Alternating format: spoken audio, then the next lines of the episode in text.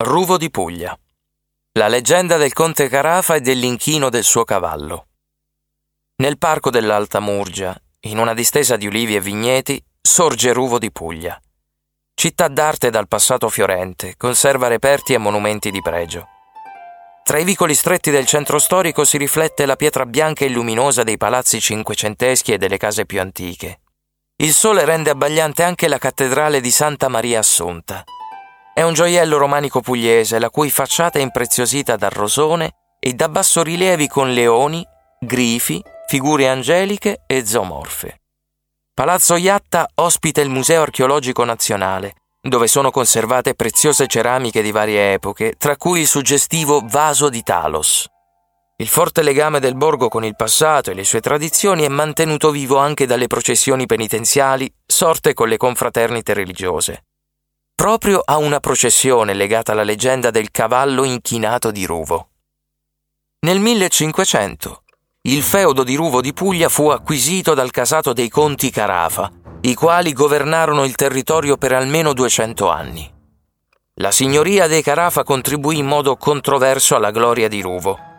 I conti Carafa furono tiranni e il popolo dovette subire numerose angherie. Una di queste fu ad opera del conte Ettore, si narra che il conte Ettore amava andare a caccia nel territorio intorno al borgo. Un giorno di ritorno da una battuta di caccia, il conte Ettore si imbatté con il suo seguito nella processione del Corpus Domini. Già il fragoroso scalpiccio degli zoccoli infastidiva il devoto silenzio dei fedeli raccolti in preghiera. Eppure il conte Ettore osò di più. Con arroganza e presunzione il signorotto volle attraversare il corteo interrompendo la funzione religiosa. Fu allora che accadde qualcosa di imprevisto ed inimmaginabile. Il cavallo del conte, giunto al cospetto del Santissimo Sacramento, chinò la testa e si inginocchiò. Un simile gesto compiuto dall'animale colpì profondamente l'animo del nobile. L'uomo si sentì mortificato e colse la gravità del proprio comportamento.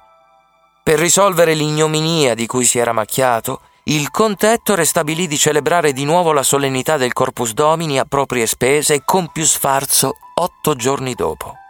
Nacque così la festa dell'Ottavario. Essa si ripete ancora oggi con un grande corteo che si snoda lungo i vicoli del centro storico. In un quadro della chiesa di San Giacomo si nota il conte Carafa che regge l'ombrello al vescovo proprio durante la processione dell'Ottavario.